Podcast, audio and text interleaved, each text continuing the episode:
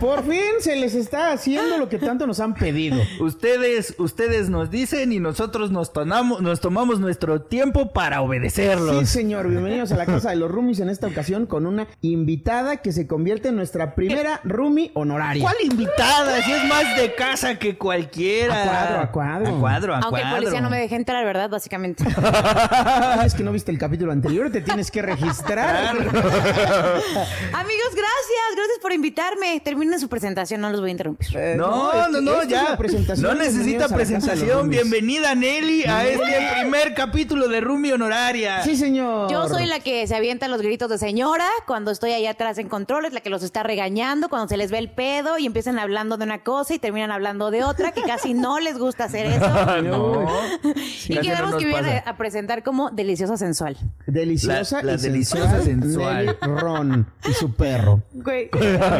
Cuba, Cuba se llama Su su perro. Ah, no, amigo, ahí sí te quedó bien mal, ¿eh? No soy esa persona que tiene su perro. Ella Perro. tiene un perro Rito. Es un perrito. Tengo- un perrito. Su perro se llama Rito. Ella es Ron y el perro Rito. Yo llegué tardísimo a la repartición de trasero, güey. Siendo gorda, siendo flaca, haciendo lo que quieran, es la única cosa que neta no, más no, güey. ¿Me estás diciendo que tuviste sobrepeso? Sí, güey, sí. Ahorita vamos a hablar como ya de lleno con eso, pero yo era una persona 20 kilos arriba de lo que estoy ahorita. ¿En serio? Sí. Órale. Sí, sí, platíquenles de qué vamos a hablar y ya les voy eh, contando. Pues esta es la segunda parte de nuestro programa A Gusto con tu Cuerpo. Bueno, así le decimos nosotros. No sé cómo le van a poner a ella después en edición. porque- Ay, aquí todo el mundo es muy independiente. Ay, todo el mundo es bien creativo. Esta- Y le ¿cómo- pongo en el título, odio mi cuerpo. ¿Cómo se llama? ¿Cómo se llama esta escuela donde te dejan hacer de todo? Es el Este, Montessori. Sí, Estas producciones Montessori. Aquí cualquiera hace lo que quiere. Eh, pero eh, bienvenidos, bienvenidos. Yo soy Javier Villalbazo y como siempre estoy muy bien acompañado de mi bebesaurio. Quique Vázquez, ¿cómo están? Así nos encuentran en redes sociales. Sigan comentando, sigan diciendo de cuál, de qué quieren sus temas. Ahí nos dejan el mensajito en el video. Eh, suscríbanse, denle click en la campana. y Escúchenos en las plataformas de audio. escúchenos en nuestras plataformas Apple como Podcast, Spotify. Google. Ah, Eh, todas, eh, en Apple Podcast, Spotify, Deezer, eh, en Anchor directamente, en Google Podcast también están. están en todos lados. ahora estamos, estamos en todas Estamos en partes. todas partes. Síganlo, suscríbanse. La verdad es que eh, estaba yo checando ahí como que los comentarios de la bandita y les estaba diciendo justo a los niños cuando llegué que estaba muy contenta porque los comentarios eran súper bonitos y que no se estaba generando nada de hate y que la, la banda estaba bien padre. Y eso la verdad es que se agradece muchísimo porque parte de cuando se inicia un proyecto da mucho miedo como el haterismo y es algo que está implícito, ¿no? Sí. Entonces te pueden sabotear todo un programa o un proyecto porque si empiezas a recibir muy malos dices, ay, güey, no mames, chance sí debería de quitarlo o o dejar de hacerlo. No sé si, si Ok. pesan mucho. Entonces, gracias a todos los que toman el tiempo para escribir cosas bonitas y aportarle a este podcast. Muchas Muchas gracias. Que en realidad hasta ahorita son todos, ¿verdad? Yo no he leído uno solo que diga, ay, ya cállense por Dios. déjenme Sí, no. leer". No, muchas gracias. e Insisto. Besos hasta. Creo que ha sido ya. un gran acierto eh, elegir a este equipo de trabajo. Y ahora sí vámonos de lleno con el tema. ¿Qué les parece, no? Porque creo que eh, es importante que también evaluemos. En el capítulo anterior estuvimos hablando sobre eh, la comodidad de tu cuerpo, cómo te sientes, cómo puede llegar a afectar los comentarios eh, emitidos de manera negativa con respecto a la imagen de alguien en particular. Pero eh, en este capítulo queremos ahondar justo en esa parte, en las repercusiones que tiene eh, el hecho de estar sometido de alguna manera a eh, o expuesto a este tipo de comentarios sin un filtro previo, ¿no? Sin como una consideración de, ay, ¿será que le está cayendo bien que yo le diga que está bien de la chingada? Entonces, eh, vamos a platicar de esto porque los tres tenemos experiencias en, en este sentido y me gustaría empezar con nuestra reina invitada. ¿Qué te parece? Sí, señor. Es, es, es Ay, tu amigos. momento. Pues Lúcete. miren, todo salió porque eh, estábamos terminando un programa y justo estábamos planeando el de el que seguía, que es ahorita la grabación, y justo estábamos platicando que estaría bueno hablar como de la aceptación que tiene uno mismo, ¿no? Porque al final de cuentas eh, pensábamos todos y coincidimos que es súper difícil lograrla. O sea, pueden seguir pasando y pasando y pasando los años y neta nomás no te llega. Entonces dijimos, qué gran tema y apenas se enteraron los muchachos que yo había pasado por una enfermedad que es bastante pesada que se llama anorexia, anorexia y bulimia. Entonces, anorexia para ponerlos un poquito en contexto, es cuando no comes nada. O sea, tienes tanto miedo a engordar que te restringes completamente la comida. Muchos lo confunden porque luego piensan que es por vomitar, pero no, porque la, parte de la bulimia es justo esta onda donde si comes un chingo, pero cada vez que comes vas y lo vomitas. Entonces, tiene como que sus fases, ¿no? Porque no te vuelves anoréxica de la noche a la mañana que dices, ya estoy súper gorda, que quiero tener un cuerpo perfecto y dejas de comer. No, o sea, todo va creciendo y va creciendo y va creciendo. Y entonces las personas que te rodean, está bien cabrón, porque te lo alimentan, güey. Lo que decías en el episodio pasado, de que la banda te dice, qué bien te ves, güey oye, no mames, bajaste de peso, uf, porque bajas de peso y todo mundo comentarios positivos. Subes de peso y es como de, qué repuestito. Entonces, estos comentarios, cuando yo era muy chiquita, eh, empecé a los 13 años como con el tema de querer este verme bien y todo, 13 años, era una niña. Entonces, cada vez que me lo decían, pues iban alimentando cada vez más la enfermedad sin darse cuenta. Para, para irme todavía un poquito más atrás, ahorita les voy a preguntar también a ustedes eso, pero yo viví en una familia donde éramos tres mujeres, mi mamá, mi abuela, mi tía y yo, cuatro mujeres, perdón, no sé contar al parecer. ah, pero es que mi tía no convivía mucho. ¿eh? sí, ella no fue. No, no es cierto, tía Nena, te mando un beso. Este, entonces éramos cuatro mujeres. Tres de las que vivíamos ahí nos llamamos Nelly. Entonces, Nelly era mi abuela, mi tía y yo. Entonces había de entrada esta onda del, tema la mujer y el matriarcado y demás estaba muy fuerte. Entonces cualquier cosa que te dijera una mujer pesaba mucho. Mucho. Era como algo que, que sí tenía un impacto directo hacia ti. ¿Tú eres de la Ciudad de México, no? Sí, güey. Ah, Toda mi familia es tabasqueña y demás, pero yo sí nací en la Ciudad de México. Y, y justo como que podía haber un hombre que me dijera algún comentario y me valía tres hectáreas de berenjena. Pero si una mujer me hacía un comentario en la escuela, me impactaba mucho, o sea, de verdad que sí. Entonces, todo empieza, pues, porque de dónde vienes, ¿no? todo lo que somos hoy es por cómo vivimos en la feria de chiquitillos. Es el resultado. Entonces, mi abuela era mucho de cuidarse, mucho de dietas. Es la típica eh, ah. abuela mexicana que, pues, que sí es de, te dan un chingo de comer y nunca falta comida y, y termínate todo y no sé qué, y cómete la sopa. ¿Te y gustó? sí, pues toma otros tres litros. Come más, come más. Y entonces, por ese lado, era come, come, come, come, pero por otro lado, cada vez que me ponía algo, algo de algún evento familiar o lo que sea, siempre era como de, ay, ya te ves más gordita, ¿eh? Así no te van a querer los niños. Ah. entonces, me hacía este tipo de comentarios que ella obviamente no se daba cuenta, pero como lo decías, ella siempre estuvo muy, muy pendiente del tema del peso. Para mi abuela, la estética, porque provincia, y saludos a toda la, banda en, Tabasco, mi familia también allá, es muy importante este pedo demasiado, la imagen, el cómo te ves, el cómo te ven los demás. Si un vecino tiene un coche, tú quieres ese mismo coche, uno mejor. Es como un tema de apantallar y apantallar. Entonces mi abuela traía eso. Entonces no eran mal pedo, solamente que me hacía mucho énfasis. Por eso te pregunté de dónde eras, porque creo que la línea eh, matriarcal y el preocuparte por el qué dirán es muy provincia. Muy. Perdón. Muy, la neta es que sí. Yo soy de provincia también. yo quiero mucho, yo soy de Chiapas. Chiapas. Ah, pues mira. Mira, ahí, pegadito. de hecho, estudié en la universidad en Tabasco, en la UJAP. Ah, poco. Yo egresé de la UJAP. Pero mira. Qué cagado. Creo que eh, eso, eso que dices es muy importante sobre todo porque es lo que marca nuestras bases emocionales, ¿no? Sí. Si tú te rodeas de la banda que siempre te está diciendo, ah, mira cómo has cambiado, ¿no? Ah, ya te ves más gordita, ah, ya te ves así, ah, entonces todo el tiempo estás como sujeta a, al escrutinio público y dices, madre, ¿no? ¿Cómo le doy gusto a todos? Que no, se puede evitar, güey. O sea, en la escuela cuando estás niño, siempre tienes referentes de, de las personas que son como populares. Eh, eso, no, eso no cambia, eso nunca va a cambiar. Por eso hay que trabajar mucho en la seguridad de las personas, más que en, en el tema de eh, no hay que hacer populares de la banda. Eso no va a dejar de existir, güey. Mejor alimenten a la banda con seguridad, por si ven a personas que son populares, pese más el hecho de es un idiota a qué guapa está. ¿Ya sabes? claro, es, es, en donde pones el foco. Un poco lo que hablábamos el capítulo pasado de la gente que, digamos, eh, no sé cómo haya sido en tu caso, pero pienso en un niño o en una niña en la que las interacciones de la gente que te importa o de la gente que quieres están dirigidas a qué guapo te ves o qué guapa te ves, pues vas a esforzarte por verte más guapo, más guapa para que esa persona que a ti te importa tanto se siga, siga interactuando contigo porque la quieres, porque, porque es una persona que te importa. Y ahora piensa en esto en un niño o en una niña que la única manera que conoce es lo que ve o lo que vive diariamente. Va a hacer hasta lo imposible por complacer esos buenos comentarios. No, y aparte, o sea, también si lo, lo echas acá, la mamá es diferente a, las abuelas. O sea, bueno, a lo mejor ustedes lo vivieron al revés, pero en mi caso, pues así, mi mamá siempre era de tú estás preciosa. Y yo me quería cuidar, o sea, no de, enfermarme, pues, pero de ya empezar a comer un poquito más sano, bajarle a la chatarra, o sea, toda la vida había un chingo de comida en mi casa porque abuela tabasqueña, entonces comida al por mayor.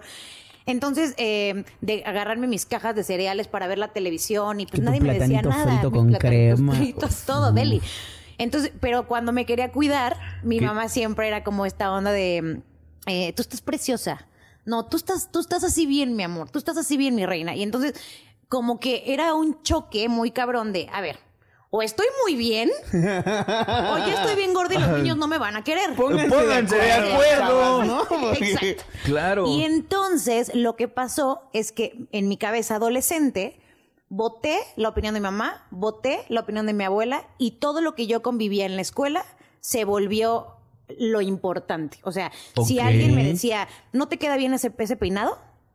Al otro día yo ya no me peinaba igual. O sea, si alguna amiguita me decía, güey, este, traes la falda súper abajo. O sea, eran faldas antes, o sea, abajo de la rodilla. Este, te ves súper ñoña, súbete la falda. Yo llegaba a mi casa y pum, a cortar la falda, güey. O sea, era darle gusto un chingo a mis amigas. En todo sentido. Entonces, desvalidé por completo lo que pasaba en mi casa. ¿Y, y, por qué fue tan importante para ti en ese momento la opinión de tus amigas? Pues, o sea, como que el hecho de encajar era algo como que estaba muy implícito. Yo era una persona muy gordita, o sea, siempre fui muy chaparrita, pero siempre pesé mucho más de lo que medía. Entonces, típico que vas al nutriólogo y ya te, te, subes a la báscula y ya estás como súper sufriendo, así de no mames, me van a regañar. Pues sí, nunca duraban los nutriólogos, claramente. Un momento, ¿es típico ir al nutriólogo? Pues, de, pues. Cuando dices nutriólogo, ¿no te estás refiriendo a la señora de la fonda que ya se sabe mi nombre? sí, exacto. De hecho, llevar a los niños a un nutriólogo cuando son niños, o sea, no mamen. Eso está muy cabrón, Eso está cabrón. Y es que ahí, o sea, yo. Eh, estaba pensando, perdón, soy muy ñoño, siempre refiero a cosas que leí, pero leí en un momento que decía que muchas veces el bienestar eh, no nos fijamos en qué lo regimos y que muchas veces lo regimos en cuánto pesas o cuánto mides o en cómo te ves en lugar de qué tan cómodo o qué tan a gusto te sientes. De hecho, acabo de literal, esto estuvo súper bueno, una plática con una nutrióloga que ella se había salido de su carrera porque dijo, mi carrera eh, fomenta un chingo la depresión de la gente. Más que ayudarlos, los perjudica, porque tú como nutriólogo lo primero que haces es subir a alguien una báscula. Pero tu peso nunca me va a decir si está sano o no. O sea, hay que, ella decía, hay que aceptar que la gente que es gorda puede estar muy sana y empezar a quitar, ya, dijo gorda, ya dijo gorda y lo dijo horrible. No, pues quitarle la connotación del adjetivo calificativo del gordo como, como pelo castaño, eh, blanco, chaparro, o sea, no pasa nada, pero nos han enseñado a que sea un adjetivo calificativo denostativo, horrible, sí, que dices, ay, el gordo. Ándale, madre. Fíjate, eh, Quique dice que es muy ñoño porque siempre refiere a, cosas que ha leído y creo que yo soy muy experimental porque siempre refiero a cosas que me han pasado y escucharte me trae ahorita a la, a la cabeza a mi sobrina la mayor la, la primer eh, nieta de mis papás creció muy pegada a nosotros. Y es un amor de niña, es una cosa muy linda, pero creo que le hicimos mucho daño y, verlo a la distancia, o sea, todas las cosas que me estás haciendo ahorita, es así como, ay, ay, ay, ¿en qué me metí, güey? Porque efectivamente ella es de complexión robusta y durante mucho tiempo, de cariño, le decíamos la gorda, güey. Ah, dile a la gorda, que traiga a la gorda, invita a la gorda, mm. avísale a la gorda. Y entonces, aunque nosotros lo hacíamos de una manera, pues, cariñosa, güey, para ella se volvió un lastre ser la gorda, güey. Claro, güey, pues sí. Y en este momento, ella está trabajando mucho en recuperar, quiero pensar que está trabajando mucho, en recuperar su autoestima. Es que, güey. Porque lo laminamos por completo, güey. Ahorita Lo, que, lo que tú dices es, y no le quiero echar la culpa a mi tío, porque porque todo el tiempo en mi familia, cuando yo caí en anorexia, que ahorita voy a llegar a ese punto, caí en una situación de anorexia muy crítica, que le dijeron a mi mamá, se va a morir, o sea, ya no se puede hacer nada aquí. Eh, y no le quiero echar la culpa a mi tío, pero yo tenía una canción cuando tenía 13 años que me cantaba cada vez que él iba a la casa y era gorda, gorda mantecosa, cara de babosa y cuerpo de barril. No se rían, por favor. No, o sea, no. Yo, yo estoy muy lejos de reírme, estoy muy lejos de que me parezca gracioso. Yo, yo Te de hecho lo que... no. Tú cállate, Chucho. Tú sigue viendo la pantalla, Chucho. Tú y tus 40 kilos no opinan, ¿ok? Haz lo tuyo, Bart. y entonces, eh, cada vez que él me la cantaba, al principio me enojaba. Y después dije, no mames, o sea, ya nunca se lo voy a quitar, entonces tengo que verle el lado positivo para ver si así deja de hacerlo. Y entonces, cada vez que la cantaban, yo bailaba. Y entonces me subía a la mesa y sí, a huevos, estoy bien gorda y no sé qué. Pero eso para mí fue un putazo. O sea, Claro. Claro. eh, era una canción muy despectiva. Imagínate, tengo 29 años, me la cantaban a los 13, me acuerdo perfecto de la canción. Entonces, cortea, pues viene la transición de primaria a secundaria. Y entonces eh, yo era la, la buena onda de todos, ¿sabes? O sea, y esto es- yo creo que es la historia de muchísima bandita que, que en su momento, o es ahorita gordita y que también está en la escuela, que eras la amiga de todos, pero cada vez que tú querías salir con alguien, esa persona pues te, te utilizaba, guiño guiño, pues para llegarle a tu amiga. Claro. ¿Ya sabes? Entonces yo era como ese... Porque los gorditos somos el sinónimo de buena onda, ¿no? Sí, güey. Ay, Sí. tiene sobrepeso, es cagadísimo, güey. Es un gran amigo. Sí, culero, pero también sentimos. Sí, también queremos sí. sentir amor, güey. Queremos sentirnos ¿Y sabes sexys. qué me hace mucho ruido? Que ahora lo entiendo, pero que siempre te dicen, es que estás bien bonita, pero estás gorda. Y... No mames. ¿Sabes no la cantidad de veces que he escuchado eso? Qué bonita tu carita. Ojalá bajaras de peso. Y no o sea, es es súper... y, ojo, no es algo que nada más le pase a los gordos. También, ahora que yo ya soy flaca, tengo que decir que pasa exactamente igual. O sea, la verdad es que tampoco es fácil para un flaco. Se iban a decir, eh, ay, porque los gorditos normalmente nunca entendemos eso cuando somos gorditos. Ay, sí, hablas desde tu privilegio. Uy, de huevo ser flaco. No, amigos. Está también horrible ser muy flaco. Y que por más que le eches huevos y, y ganas y todo para subir de peso, mira, el Chucho ya diciendo también que Ya sí. está. Ajá, ya. Ah, ¿verdad? Ah, Ahí ya no ¿verdad? te dio risa, ¿verdad? A ver, síguete Ahí ya no te estás riendo, ¿verdad? que no puedes, o sea, le echas un montón de ganas, inviertes un montón y todo para que vayas a una- alguna reunión y siempre te digan, estás bien flaco. Y es como de... O sea, eh, estoy entendiendo que estabas en este lado del juicio y después llegaste a bajar tanto que estuviste en este otro lado del juicio Sí. y no encontrabas un espacio a No, donde pertenecías. En los No dos manches. está terrible. En los dos hay esta cuestión de la crítica y en los dos hay una cuestión de una insatisfacción personal brutal. Claro. O sea, yo les puedo decir que de los 13 a los 21 que yo tuve anorexia, y ahorita que tengo 29, es cuando más segura he estado conmigo, pero son muchísimos años que siendo gorda, siendo flaca, estando en medio, estando buenísima porque me metí a hacer un montón de ejercicio y demás, no, nunca me sentí cómoda. O sea, ¿Cómo? ocho años. Ocho Eh, años. Ocho años de, de- de martirio, güey. ¿Y Sí. cómo, cómo te deslizaste hasta ese fondo de bikini? O sea, ¿cómo, cómo, Ah, pues, ¿cómo miren. empezó Nelly a decir, pues ya no voy a comer, ¿cómo ves? Ahí va. Me voy de viaje a Villahermosa y venía el cambio de las vacaciones. ¿Se acuerdan que son tremendas tres meses como para de primaria a secundaria? Y entonces en mi casa, pues obviamente, pues sí era un tema rutinario, la comida y sentarte con la abuela y a comer y ver la novela y etc. Cuando me voy a los, a los tres meses de viaje, yo dije, es ahorita, yo voy a regresar a la escuela. Buenísima. Había un chavo que se llamaba Molo, que si llega a ver esto, te mando un beso, que literal era muy gordito, muy gordito. Ay, yo también te mando, Y molo. literal, güey, así se los prometo. Bajó muchísimo de peso. Ya en no. vacaciones bajó un montón de peso. Y todas las morras encima de él. Nunca lo pelaron. Nunca. Siempre le Cuando era gordito niñas, me lo bateaban. Pero muchísimo, pobrecito. Lo bateaban todo el tiempo. Todo el tiempo y nada más lo usaban porque aparte de todo tenía mucho dinero. Entonces las morras, bien de esas, y salían con él y luego lo bateaban. Qué poca abuela. Se puso mamadísimo, súper delicioso el brother, le echó un montón de ganas. Tú muy bien, Molo. Y yo dije, necesito hacer Un eso. molo. Me quiero Necesito amolar. amolarme. Voy a molar. Y sí Ah, te pues amolaste. ¿no? y sí. O me amuelo o, o me o molo. Ajá, sí. Pero no hay cosa en medio. Pues me amolé literal porque me voy de, de viajecillo y entonces yo mucho tiempo estaba con mis primos y ya cuando estás de viaje a nadie le interesa un carajo que comes, que no comes, estás en la vacación, ya sabes. sí. Ahí empezó. Entonces eh, empecé a hacer como que la dieta cada vez más digamos que no consciente de lo que engordaba o lo que no, pero simplemente me quité todos lo que fuera pan, papas, lácteos, eh, todo, todo, todo, pero fue un trabajo tan mental que ni se me antojaba. Era como de tengo tres meses para hacerlo, ¿sabes? Entonces, pum, pum, pum. En tres meses yo bajé fácil como 13 kilos. O No sea, fue- manches. Porque casi Ay, no comía nada. Yo llego al aeropuerto que me regresa mi mamá, eh, bueno, que va por mí, y entonces yo bajo, y entonces este, mi mamá traía su carta- cartulina porque siempre me recibía con cartulinas de bienvenida y súper linda. Ay, qué bonito. Ya amo a tu mamá. Ay, Ya, es- sí. amo. Y entonces no me reconoció. O sea, literal voy bajando y hasta- me seguía buscando, buscando, buscando, llego con ella y ¿qué pedo, no? Y entonces se super saca de onda y me dice, estás flaquísima. Y yo, ay, ma, pues es que aproveché para ponerme a dieta, no sé qué, pero yo dándole como que largas. Había cumplido mi cometido de llegar a la secundaria ya flaca, pero obviamente ahí ya la distorsión estaba muy avanzada, muy avanzada. O sea, prácticamente toda la última semana que yo estuve en Tabasco, tomaba pura agua. Agua, chicles, hielos, agua, chicles, hielos. Y entonces era una cuestión muy rutinaria, mucho café, porque aparte también era muy diurético. Empecé a fumar muchísimo, porque aparte el cigarro también te, te quita el apetito y demás.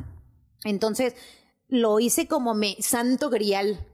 Entonces O sea, era un régimen ya así- mega exigente, mega exigente. Entonces ya cuando yo llego a la escuela, obviamente pasó eso. Nelly le pasó Christian. Bale de película a película, ¿no? Sí. No, ma, es Una güey, lata de atún y es tres que litros de agua, Estaba vámonos. pensando en Christian Bale en el maquinista. En el maquinista, exacto. y luego Batman, creo, fue la que siguió. Ah, Exacto. sí, y que, que tuvo problemas. físicos, de hecho, o sea, de salud física, se le atrofiaron ahí algunos órganos por estar jugando con este estire y afloje.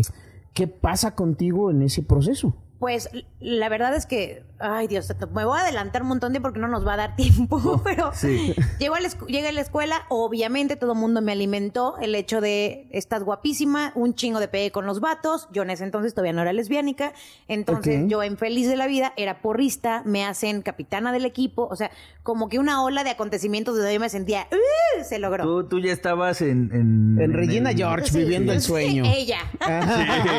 ¿Eh? Vamos Sí, a destruir sí. a esa gorda, decías. famosa ¿no? latina, güey. Y entonces, eh, bueno, empiezo todavía con mi régimen. Era mucho más fácil. Yo casi todo el día estaba en la escuela. Eh, o sea, el horario extendido para también estar en lo de las porristas y todo. Mi mamá dejaba pagada una mensualidad, una fondita de helado. Y entonces los de la fonda son los que se empiezan a dar cuenta porque me llevaban mi bistec. Y entonces, el- al principio, yo Ah. agarraba servilletas hasta dejar la carne que la agarraba con las manos y La la apretaba, la exprimía para que quedara seca. Así empecé. Para el segundo mes empecé, y esto que me perdone Dios, y siempre voy a estar como que bien arrepentida de esa parte, pero pues estás enfermo. Toda la comida la tiraba, traía yo bolsitas de plástico y más o menos me daba cuenta cuando los demás estaban volteados o cosas así y a tirar toda la comida, toda la comida la tiraba. En mi casa hacía lo mismo. Mi abuela se iba a servir la sopa, regresaba y mi plato ya estaba vacío porque ya había ido al baño a tirarla. Entonces me decía, te la acabaste bien rápido. Y yo, ay, es que me la comí así. Entonces no se daban cuenta, te vuelves muy manipulador y muy tramposo con la comida. Y no se te Entonces- antojaba de verla, o sea, no decías, ¡ay, qué rico! Nada, al debe de saber". contrario, me daba, me daba como un, una ansiedad el hecho de tengo que desaparecerla ya, tengo que desaparecerla ya. Me O paraba sea, tú todas estabas las... más preocupada en, en pensar cómo le ibas a hacer para, para desaparecer la comida. Exacto. Mi preocupación ya ni siquiera era no tanto engordar, era desaparece esto sin que nadie te vea y nadie se dé cuenta de lo que está pasando. Por supuesto, yo ya en ese entonces pesaba 36 kilos, ¿Y medías? 1,58. No manches. Ah, no manches. Entonces, lo menos que llegué a pesar fueron 30 kilos. Obviamente mi mamá me se da cuenta ya de esto y es un problema. Me- los de la fonda, le- cuando mi mamá un día fue por mí y le dijeron que ya se habían dado cuenta que yo estaba tirando la comida y otra persona de la cafetería en la escuela me acusó porque yo, yo todas las mañanas llegaba a las 7 de la mañana y me iba y me compraba 3 litros de agua y entonces me, así en una parada me tomaba los 3 litros de agua a nivel de ya estoy tan llena que voy a vomitar el agua, pero me lo tomaba a fuerza.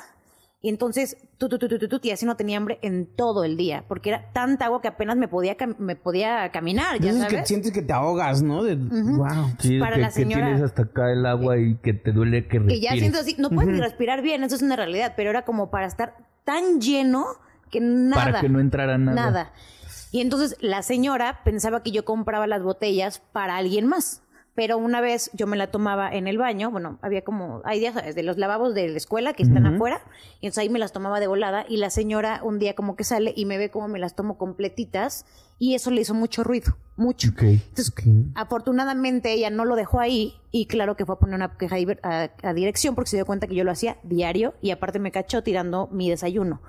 Entonces, este, dijo esto ya no está bien. Y yo ya para ese entonces estaba en los 30, 30 kilos. Consecuencias de todo esto, eh, que está muy cabrón, amigos, de verdad que sí. Se me empezó a caer el pelo muchísimo. Prácticamente ya tenía hoyos en, en la cabeza. Pues no Mucho- había proteína para... Exacto. Mm, La piel súper, súper Estaba seca. súper débil, supongo. No manches, o sea, lo peor es que neta no, güey. O sea, yo nunca, nunca siquiera me desmayé. Nunca, nunca me sentí nada mal. Al contrario, yo me sentía según esto radiante. Y nunca me vi como la gente me veía. Ya cuando vi las fotos dije, Dios de mi vida, me, es- me iba a morir. O sea, era una calaca. Porque justo yo te iba a preguntar hace un rato, decías de la distorsión, ¿qué, qué pasaba contigo? ¿Qué, qué, qué ¿Cómo te escuchabas? veías? ¿Qué veías? ¿Qué... Pues haz de cuenta que, por ejemplo, a mí me ardía mucho la espalda. Yo, entiendo lo de las distorsiones ahora o los problemas mentales o problemas psicológicos ahora a partir de eso, porque yo decía, ay, ¿cómo, güey? No es posible. No, sí. A mí me ardía un chingo la espalda y me ponía cosas y me ardía y yo no sabía por qué me ardía.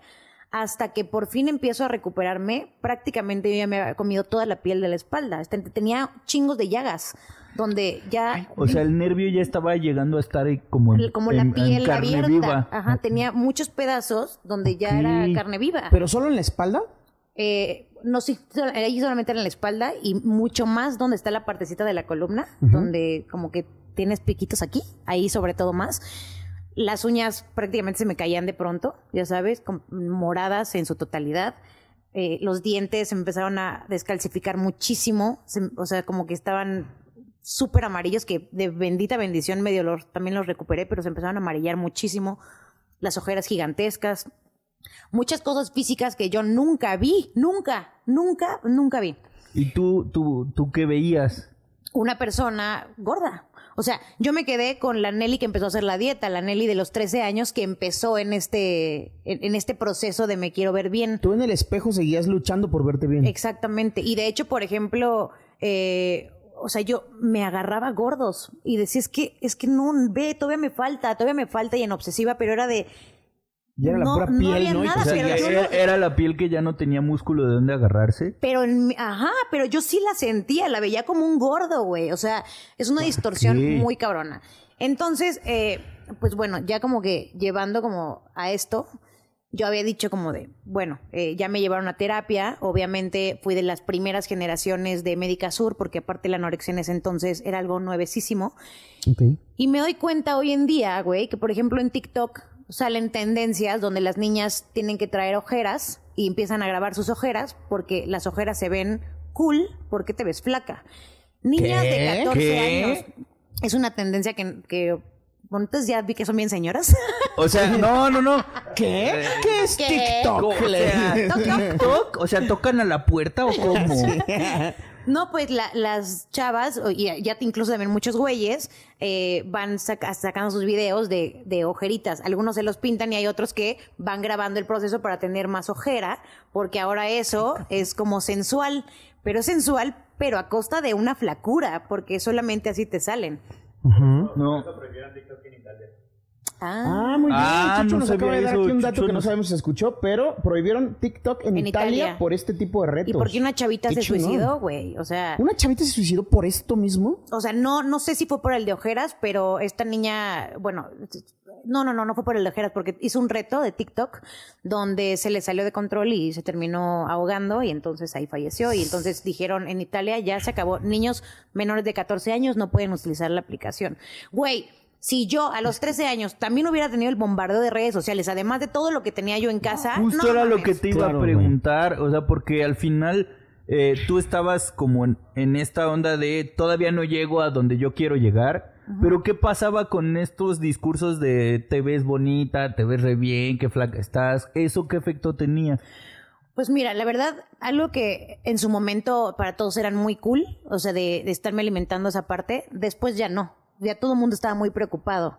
Entonces, la parte que viene después de esto es quedarte solo.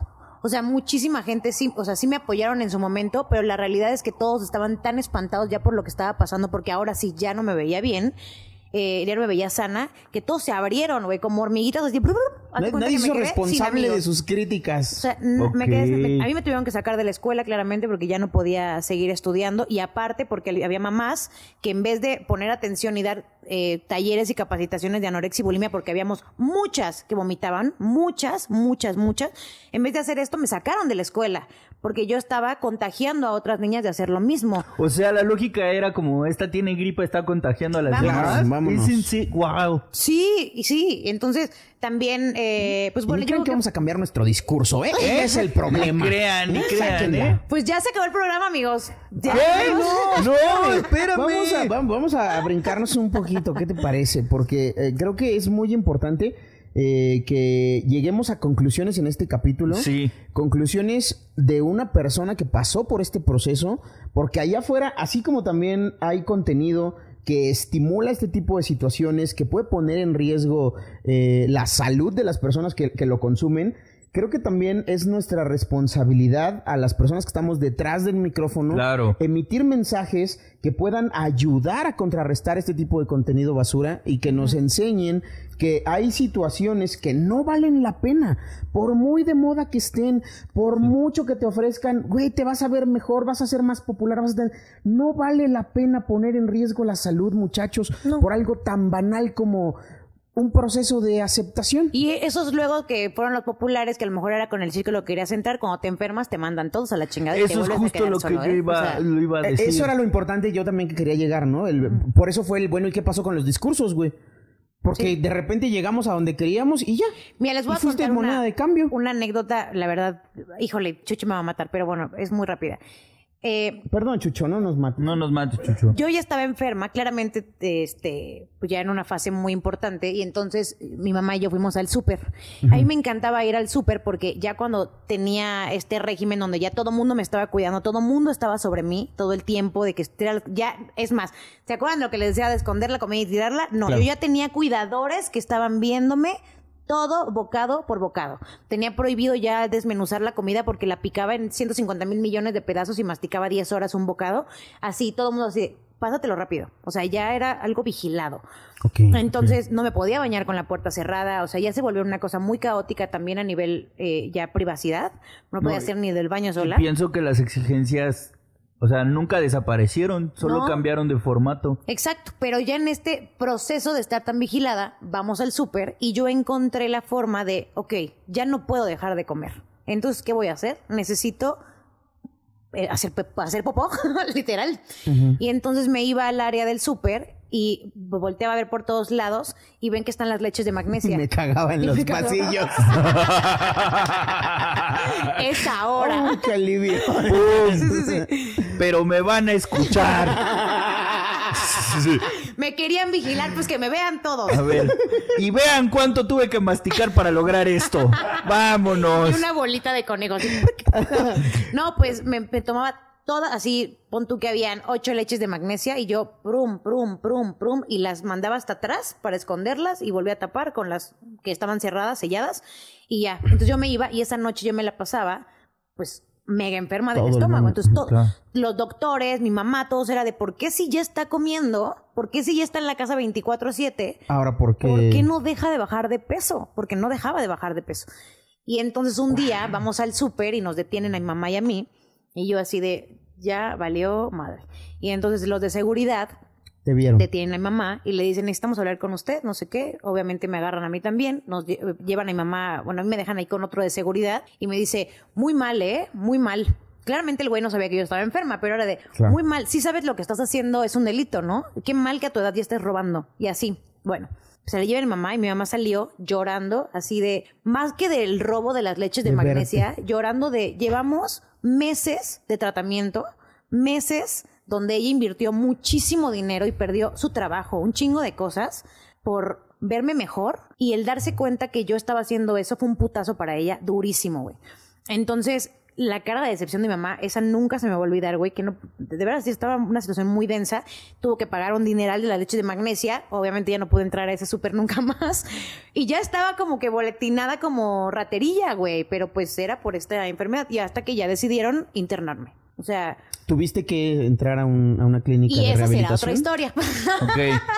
Pero al final, eh, no, no quisiera cerrar el capítulo contándonos qué, qué tips o qué cosas o qué ideas fueron las que te ayudaron a salir de ahí. ¿De dónde te agarraste?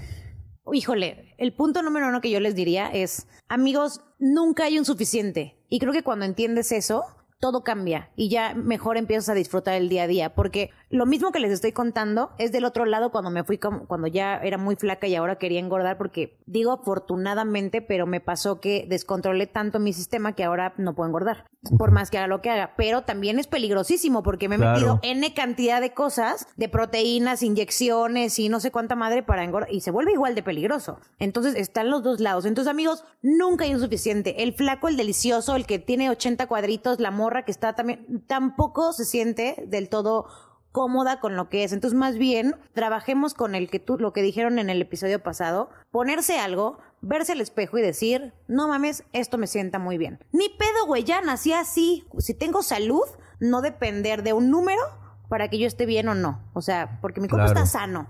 Yo te aseguro que Claro. estás más sano tú y más sano de lo que podría estar yo. Digo, Pues porque no sí. sé, mi reina, ¿eh? Porque... Porque mis triglicéridos me he metido de todo, ¿eh? Sí. Wow. Sí, es- esa es una. Dos, bueno, es que va a sonar como que demasiado cliché, ¿no? Pero creo, creo que lo que sí hace muy, muy válido las cosas es aprender lo, a valorar lo que tenemos, dejar de ser tan egoístas, porque el hecho de darle tanto peso a un tema físico es súper egoísta y súper de hueva, la verdad. Si no pueden con su seguridad, por más que lo han intentado, sí vayan a terapia, no pasa nada, ya está muy de moda también si lo quieren ver así y, y se, si se, se puede, pues. A ver, hagan un reto de TikTok de ir a terapia.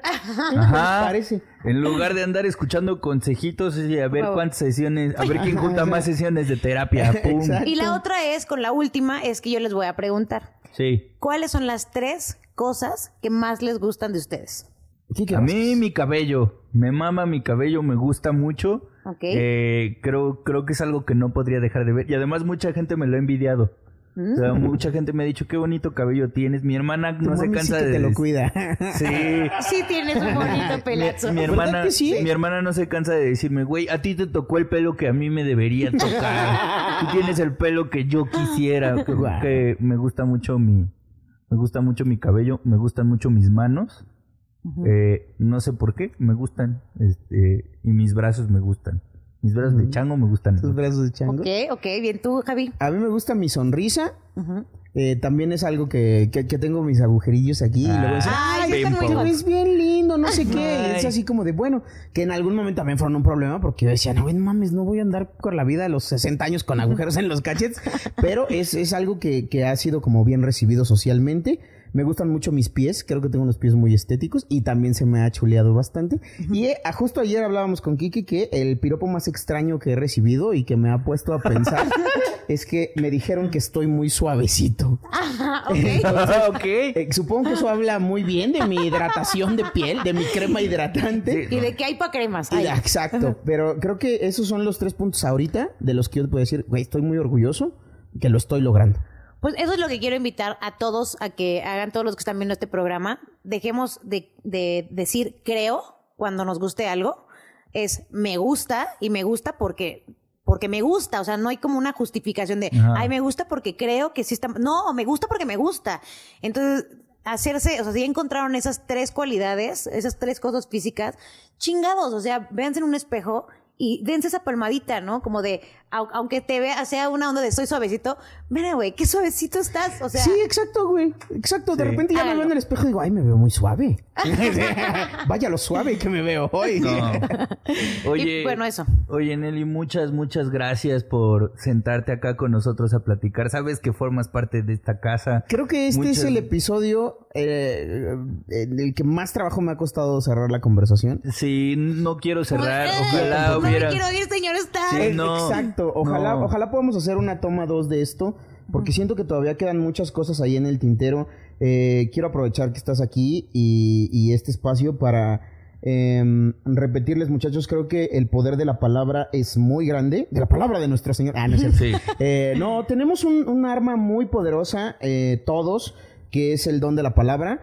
Y sabiendo utilizarla de la manera adecuada, podemos cambiarle la vida a alguien. Sí, sí, sí. Entonces, eh, sí me- de gente chida. Exacto, me, me- me gustaría que hagamos mucha conciencia de eso. Eh, quiero eh, decir que después de escuchar a Nelly, me siento muy mal de haber hecho chistes sobre Anaí Puente, que también pasó por un proceso similar y que ella sí tuvo consecuencias físicas un poco más, más serias. Y, y es bueno que entendamos o que recibamos este tipo de información de primera mano para que sepamos hasta dónde podemos llegar con nuestras decisiones y hasta dónde podemos orillar a alguien con nuestros comentarios. Sí, claro. Gracias. Yo Ay, soy amigos, neta, muchas gracias por invitarme. Nunca había hablado, uno, de este tema. Nunca, nunca, nunca, o sea, como tan profundamente. Y dos, nunca he hablado como en un concepto tan serio, o sea, y justo lo que le decía a mi novia, ¿no? Como de, eh, ay, es que no sé cómo hacer cagado este programa. Ya sabes, no sé cómo, no sé cómo manejar de una forma cagada el tema porque es muy fuerte y es algo muy doloroso para mí. Y me decía, es que no tiene que ser cagado. Exacto. No tiene que ser. Entonces, eh, gracias por darme esa oportunidad, como de no sentir esa presión de tienes que ser chistosa y poder abrirme de esta manera. Y espero que si hay alguien ahí en casa que literal eh, se sienta un poco reflejado o vea que hay una persona que a lo mejor está teniendo estas características, son pocas las que hay, pero ciertas características, atiéndanse muchachos. O sea, por favor hagan algo al respecto y dejen de alimentar el qué bien te ves, qué bien te ves. Puede ser que no haya nada bien por ahí. Muchas Sí, gracias, señor. amigos. Muchas gracias por ¿Algo más abrirte. En, el- por, añadir? por nada. Gracias, gracias, Ay, sí. gracias Nelly por Sí, abrirte. yo estoy al, al borde de las lágrimas. Sí, ¿eh? no. Este, Ay, voy a tener que cerrar este programa. Amigos. Adiós. sigan, suscríbanse Sigan. al canal. Eh, síganos. eh, si les gustó la conversación y quieren una segunda, tercera, cuarta, quinta, décima parte, coméntenlo, Pídanlo. eh, pídanlo, suscríbanse, denle click a la campana, síganos en nuestras redes sociales. Ya se la saben, síganme como Kike Bien Parado eh, con K y todo junto en todas mis redes sociales. Y a mí me encuentran como Javier Villalbazo, igual todo junto, en persona y en el Instagram. De... Sí, señor. Muchas Síganlo, gracias otra síganos. vez, Nelly. ¿Tú tienes redes sociales? Sí, encuéntrenme como arroba Nelly Ron ahí en Instagram, Twitter, Facebook, la que quieran. De todas maneras, en la descripción les dejo las redes de todos. Y aquí Chuchito está poniendo las plecas para que lo puedan ver mejor. Y pues ahora sí que, muchachos, muchas gracias. Gracias No, a ti por venir a, a tu casa. Gracias. Esta es la casa de todos. Recuerda que si crees que no tienes un lugar, aquí cabes. Pásale. Esta es tu casa. Nosotros somos los roomies. Nos vemos la próxima Nos semana. vemos la próxima Bye, semana. amigos.